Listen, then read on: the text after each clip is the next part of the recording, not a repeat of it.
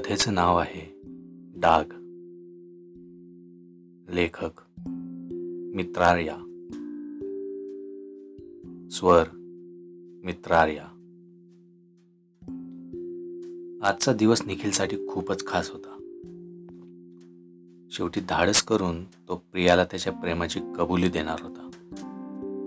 म्हणजे प्रियाला याचा अंदाज आलाच होता आणि मूकपणे तिचा होकारही होता. करणने तर कितीदा निखिलला सांगितलं होतं की जा आणि प्रियाला सांग तुझं प्रेम आहे ते. पण निखिलला धाडस झालंच नाही कधी. निखिल करण प्रिया सूरज आणि हिना. हे सगळे कॉलेजच्या शेवटच्या वर्षात एकाच वर्गात असलेले मित्र. कॉलेजचे चार वर्ष अगदी भरभरून जगलेले मित्र. एकमेकांच्या सुखदुःखात कधीच साथ न सोडणारे. पण निखिलला कळलेच नाही.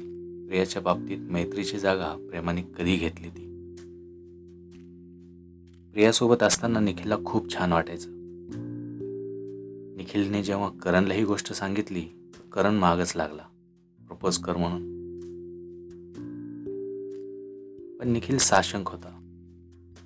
कदाचित प्रिया फक्त मैत्री खातरीत इतका बोलत असेल.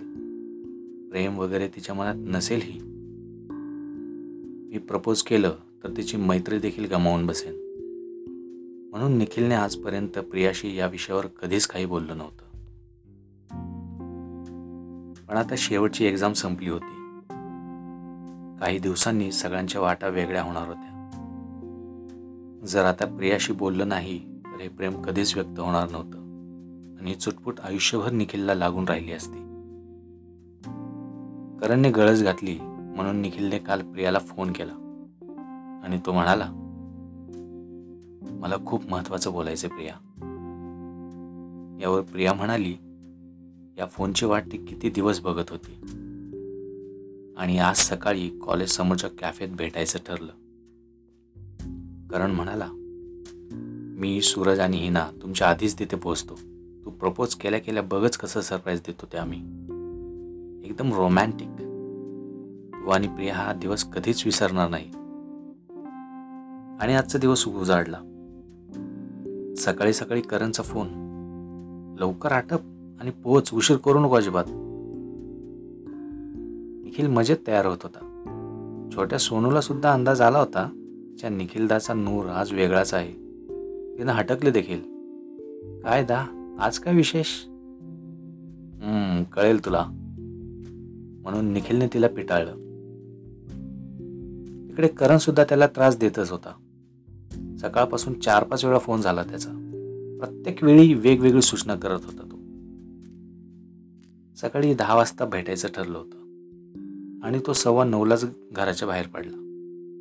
बाईकवरून अंतर वीस मिनिटाचं होतं पण सकाळी कामानिमित्त बाहेर पडणाऱ्यांमुळे ट्रॅफिक वाढतच होतं.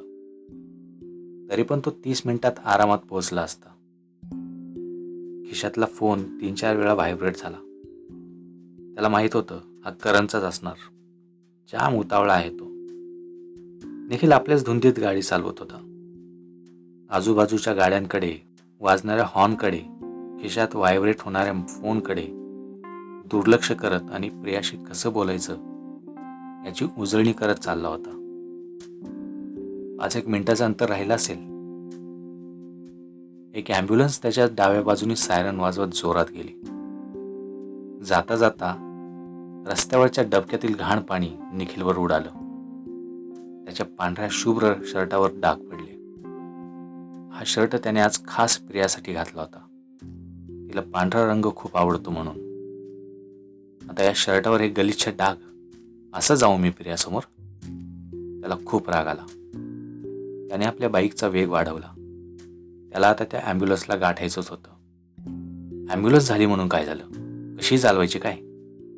एक दोन मिनिटात मरत नाही कोणी. मस्ती आली यांना जोरात चालवायची. यांची मस्तीच उतरवतो आता. असे म्हणत त्याने वेग वाढवला. आणि त्याने ॲम्ब्युलन्सला गाठलंच. भस्कन आपली बाईकमध्ये घातली. ॲम्ब्युलन्सवाल्याने प्रसंगावधान राखून वेळीच ॲम्ब्युलन्स वळवली. पण तिचा धक्का पुढच्या रिक्षाला लागला. रिक्षावाला तावातावाने बाहेर आला आणि शिवेगाळ करू लागला. ॲम्ब्युलन्सचा चालक गायावाया करू लागला. माऊली जाऊ द्या. जाऊ द्या माऊली आजारी माणूस आहे आत. जाऊ द्या जाऊ द्या. तसा निखिल रिक्षावाल्याला म्हणाला खेर रे याला बाहेर. मस्ती सुधरूया याची. रिक्षावाल्याला चेव आला. तो ॲम्ब्युलन्सच्या चालकाला खेचू लागला. बघ्यांची गर्दी वाढू लागली. शेवटी काही लोक मध्ये पडले. निखिल आणि रिक्षावाल्याला बोलू लागले. ॲम्ब्युलन्सला जागा करून दिली आणि ॲम्ब्युलन्स सायरन वाजवत निघून गेली.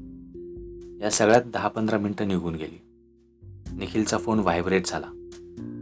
करणचं नाव पाहून त्याला जाणवलं ह्या गदारोळात त्याला भलताच उशीर झाला होता. त्याने फोन उचलला आणि म्हणाला त्याने फोन उचलला आणि काही न ऐकता म्हणाला आलो आलो आलो दोन मिनिटात पोहोचतो जवळच आहे. आणि त्याने फोन ठेवून दिला. निखिल बाईक जोरात पळवत कॅफेजवळ पोहोचला. बाईक पार्क करून तो कॅफेत जाणार तशी त्याला प्रिया दिसली. कॅफेच्या गेटवरच थांबली होती.